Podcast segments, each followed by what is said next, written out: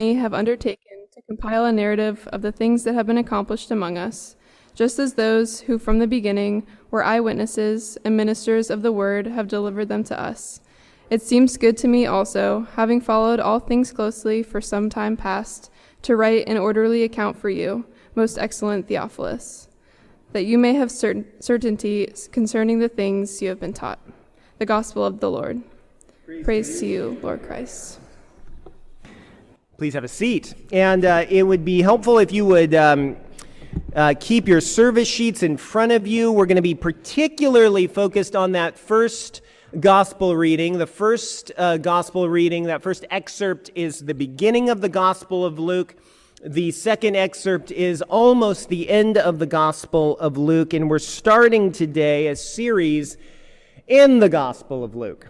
Um, and it's, it's hard to overstate the significance of the Gospel of Luke in the history of really humanity. I know that's a big statement. If you're not familiar, the Gospel of Luke, which is um, which we're going to be thinking about today, is uh, one of the four uh, ancient accounts of Jesus' life. And the Gospel of Luke's impact is just incalculable for all kinds of reasons. But um, there's a few famous examples of the impact of the Gospel of Luke. Um, one of the most famous ones is uh, that the Gospel of Luke has an account of the dignity of women, for instance, that was really unheard of in the day, 2,000 years ago. Uh, in, if you read, and we're going to be reading this over the next few weeks, if you read the first, for instance, just the first two chapters of Luke's gospel, uh, Luke, the writer, front foots a series of women and sets them up as paragons of faith, uh, uh, um, uh, paragons of theological insight, uh, and in a way that, that really uh, toppled many of the social conventions of the day. So, and he names them Elizabeth, Mary, Anna, and that's just the first two chapters of 24. Um, and I don't know any ancient text outside the Bible that highlights the dignity of women in the way that the Gospel of Luke does. And it's just an example of the way in which the Gospel of Luke is a revolutionary text. And it's not that that's one example, but there's many more. Um, uh, the Gospel of Luke uh, consistently dignifies uh, the poor and the weak and the marginalized. In fact, uh, Mary, the mother of Jesus, who uh, through whom Luke articulates what, and Mary articulates uh, some of the key themes of the whole gospel. Uh, later on in chapter one, she puts it this way: She says, uh, "God puts down the mighty from their thrones and exalts the humble and meek." And that summarizes one of the key themes of the whole gospel. In other words, according to the Gospel of Luke, when God breaks in on this world to rescue people, uh, he does not uh, necessarily respect the social conventions of the culture he's breaking into. Uh, and therefore, many people that we instinctively admire, God humbles and sometimes even humiliates. And a lot of the people we have a tendency to ignore, God exalts. Now, I'm, I'm just trying to point out the ways in which the Gospel of Luke is a revolutionary text. And it also is important as we launch into this uh, book that, that if you want to remain really, really comfortable, um, read something else. Because the God that we meet in the Gospel of Luke takes our expectations and turns them on their head and then says, Now that I have your attention, let me introduce myself. It's a revolutionary book. But, but today, what I want to do is introduce the book by asking a, or asking a question about its, its purpose and its aim. Uh, and, and, to do that, take a look at that first short excerpt. Um, this is Luke's opener. Uh, he's writing to somebody called uh, Theophilus. We don't know a lot about Theophilus. A lot of people have guesses, but we don't have a lot of reliable information. But we do know that Theophilus was somebody who uh, had some interest or teaching about the Christian faith, but needed certainty. And I take that from uh, verse 4. Luke says this, uh, basically summarizing. Uh, Luke says, I've done a bunch of research. Uh, I've interviewed a bunch of eyewitnesses. Uh, I've composed a story in an orderly way, he says in verse 3. And why has he done all this work? Well, verse 4. Here's the purpose, here's the objective of the writing. That you may have certainty concerning the things that you've taught, you've been taught. Now, catch that claim. Luke says, I have composed and written this story in order that by reading it, this guy Theophilus and Luke's other readers down to the present day uh, may have certainty about very, very big things like God and Jesus and the nature of the Christian life.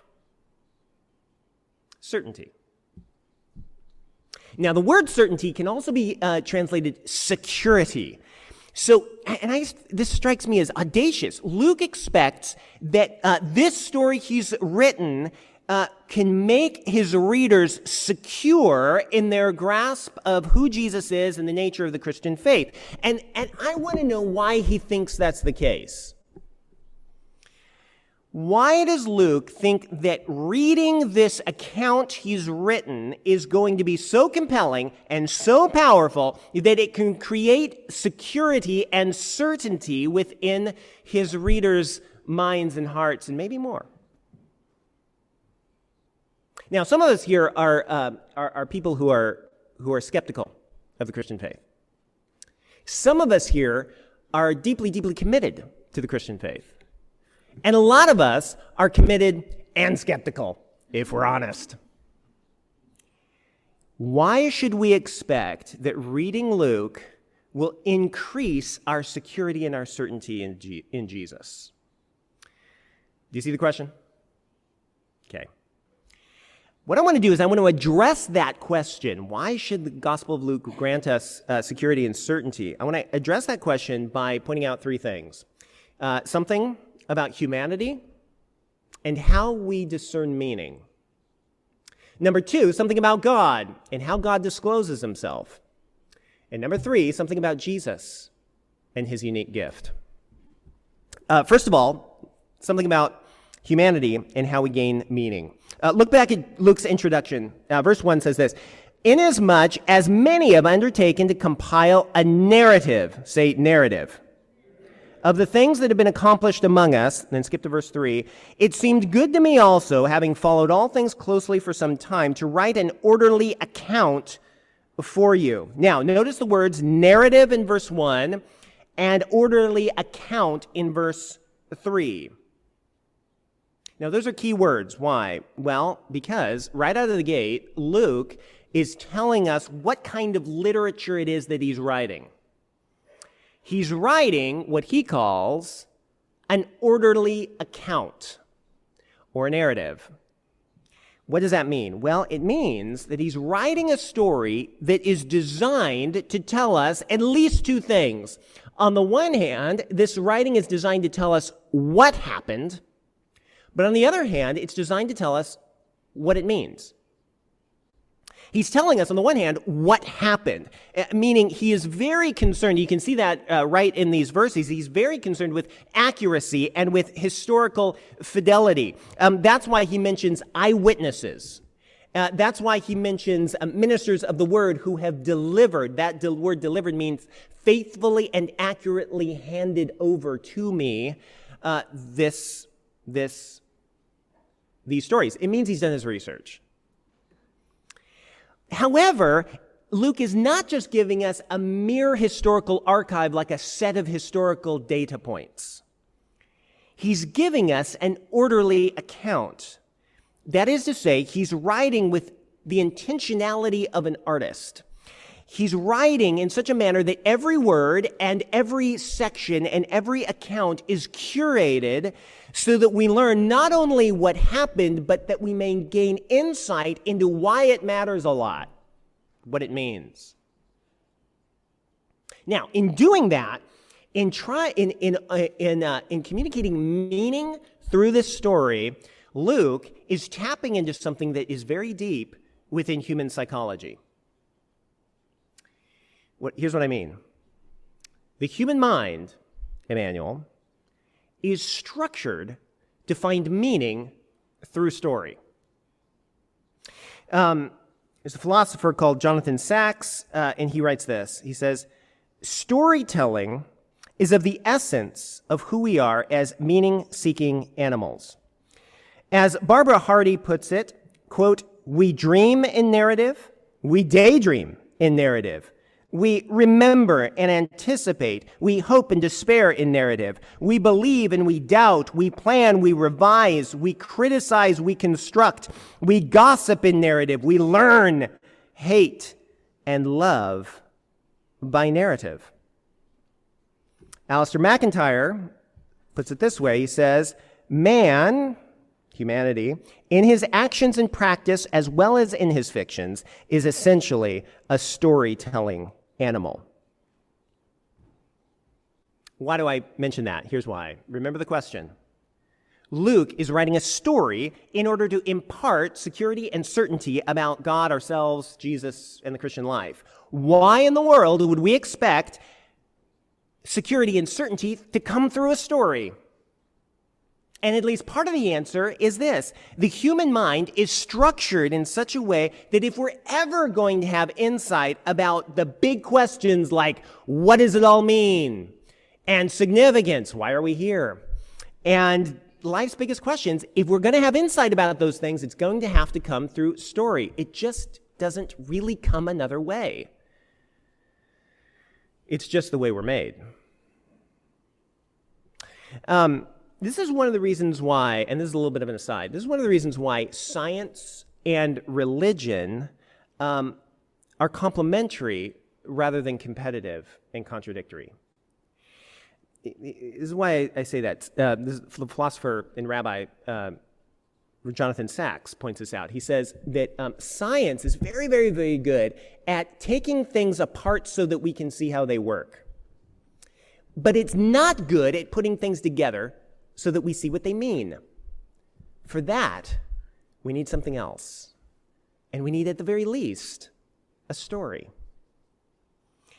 And the thing about humans is that we can't stop asking the big questions. Who are we? Why are we here? What does this universe mean? Does it mean anything? And if it doesn't, why am I asking the question? What's the purpose of it all? And why can't I get myself free from that persistent question? Those are questions whose answers only fit inside a story. And it also means that if that's true, if humans can't stop asking the big questions of meaning, and if it's also true that the answer to those big questions of meaning must come to us through the story, then the question becomes this What story is it that you're living by? What story is it that's giving you meaning? And most urgently, is it true? All right, why is Luke telling us this story? Well, because story is how we discern meaning. And but there's more. Because if you go back to the reading, look at verse 1. Inasmuch as many have undertaken to compile a narrative of the things that have been accomplished among us. Now, I want you to focus on that last phrase, things that have been accomplished among us. Everybody say accomplished. There you go. What does that mean and why is it important? Well, there's a backstory here. And the backstory for that word accomplished uh, has to do with God and how God discloses himself. So, in your mind, go back to the uh, second book of the Bible. Um, right at the beginning, it's called the book of Exodus. It's in the Hebrew scriptures, the Old Testament. And in the book of Exodus, God starts introducing himself to humanity in, in a really important way. Um, this is uh, well over a thousand years before Jesus. And, and when the scene opens, Israel is enslaved in Egypt. And out in the desert, uh, there's a guy called Moses, and Moses has been exiled from Egypt. It's a long story. But in the middle of the desert, Moses unexpectedly meets God. It, it's the burning bush thing. And now Moses doesn't know God. He's as surprised as you would be.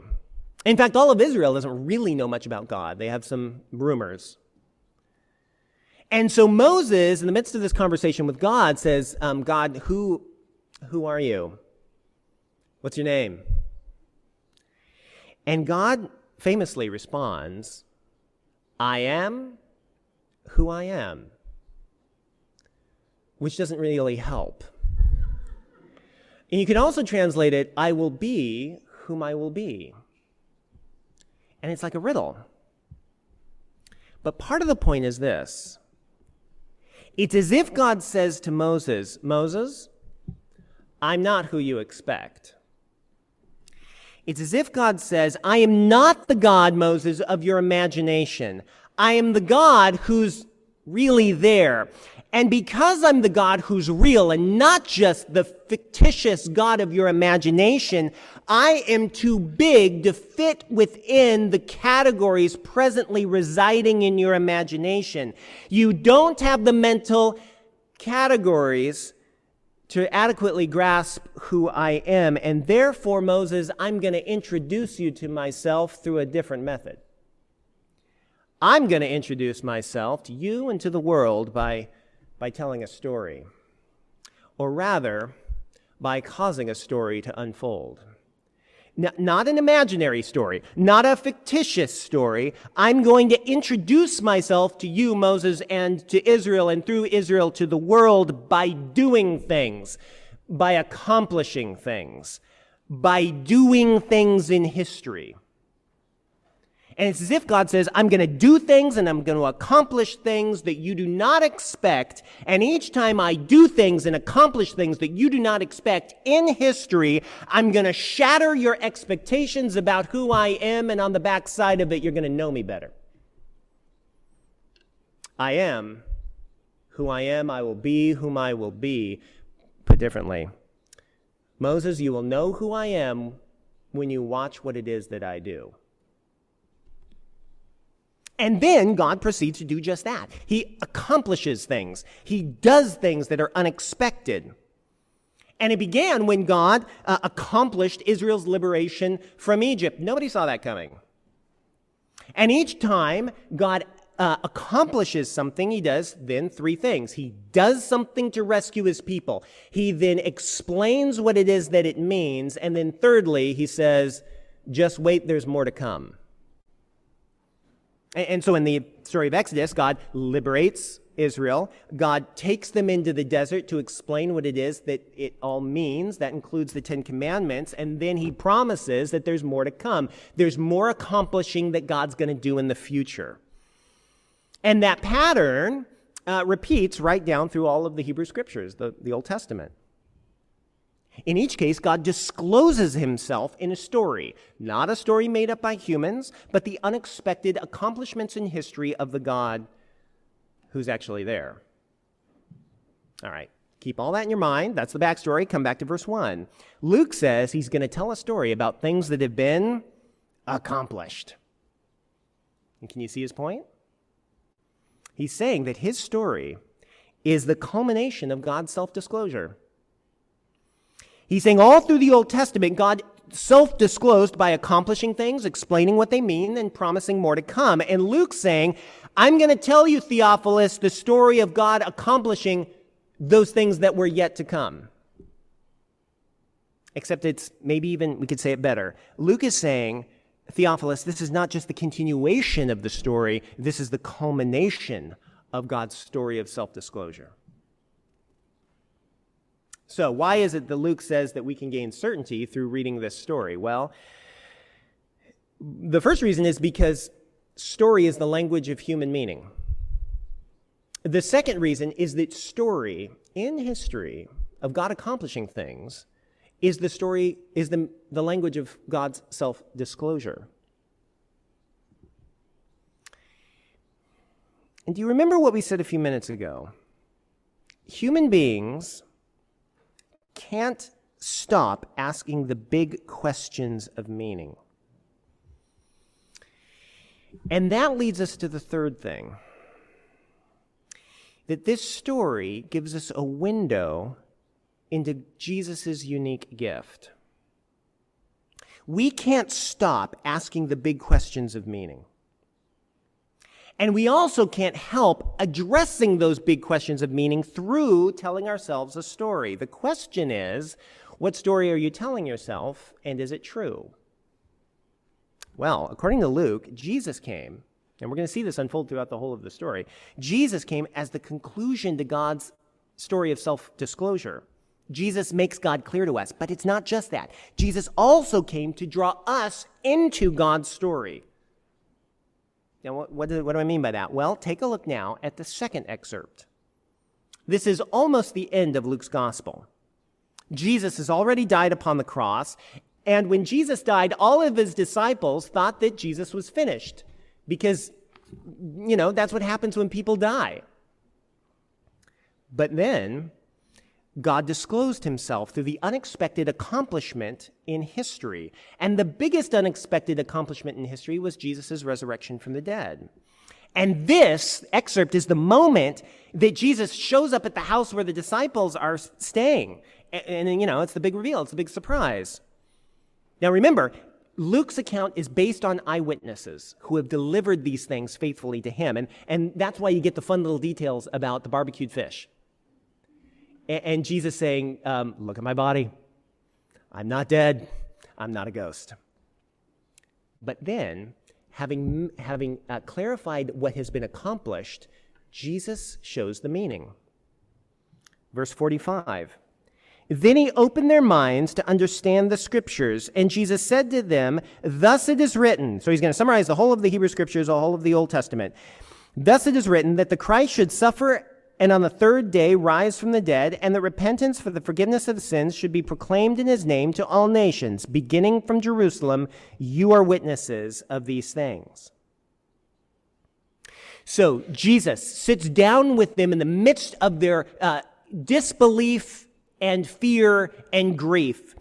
And after showing them what has been accomplished through his physical body, he then begins to explain its meaning. And he does that by telling them the story. It's the story that they had heard in synagogue all their lives. And yet it was an entirely new story. It was the story of God's self-disclosure. It's the story of God uh, God breaking into history, accomplishing things, and displaying who he is. And as Jesus described this story, they realized that this was the story that addressed the deepest questions of their lives.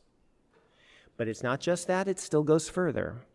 Because the story that Jesus is telling joins up God's story of self disclosure with every human story. It joins up God's story of self disclosure with my story and with your story. How does it do that? Well, the climax of God's story of self uh, disclosure is Jesus. The climax of Jesus' story is his suffering and his death. Why? Why his suffering and his death? Because at the cross of Christ, humanity's story and God's story join up. At the cross, in Jesus, God entered the human story of sin and guilt and alienation alienation, the search for meaning, and always, it's always slipping through our fingers. We tell ourselves stories and we think that maybe we found meaning and significance and all of those sorts of things, but as the story of our lives unfolds, very often it's slipping beyond our fingers and we feel alienated. Alienated from those who are closest to us, alienated from our family, alienated in the midst of our world, alienated at work, alienated in any number of ways. And then as our lives unfold, we start to age and we realize that death is coming the ultimate alienation. But Jesus entered into all of that. Why did he enter into all of that? He entered into our experience and our story so that he could draw us into his story, into his story of intimacy with God the Father, and into his vocation as being ambassadors of God's better story. In the words of this reading, Jesus suffered death, and then rose again so that we could repent. Well, there's a churchy word. What does it mean? Repentance is many things. Here's, here's part of it. Repentance is a shift in allegiance. Repentance is when we uh, take our self invented story and our allegiance to our self invented story and we turn that over, and in exchange, we receive and we put our allegiance in God's story of self disclosure in Jesus. And as we give away our story that we've relied on up until this point, and as we place our trust in God's story in Jesus Christ, we find ourselves secure. Secure and certain in the midst of the story for which we were made, and that we've been always looking. Now, Emmanuel, that's the gift that Jesus wants to give us as we go through Luke over these next many months. He wants to meet us in this story. And he wants to introduce us to himself anew through his unexpected accomplishments in the midst of this world. And he wants to meet us now by his Holy Spirit to open our minds to see that his story is the beautiful answer to the deepest questions of our lives. So, friends, if you want to be comfortable, read something else. But if you want your life turned upside down and if you want entrance into the story for which you were made, come and read this book. Amen. Hello, everyone. My name is Jim Salladin. I'm the rector here at Emmanuel Anglican Church. Uh, our church exists to see and describe and reflect the beauty of Jesus Christ for the flourishing of our city. And I hope this podcast encouraged you in that way towards Christ. If you're here in New York City, we'd love to see you. Please join us on Sundays at 11 a.m. Generosity drives everything we do at Emmanuel.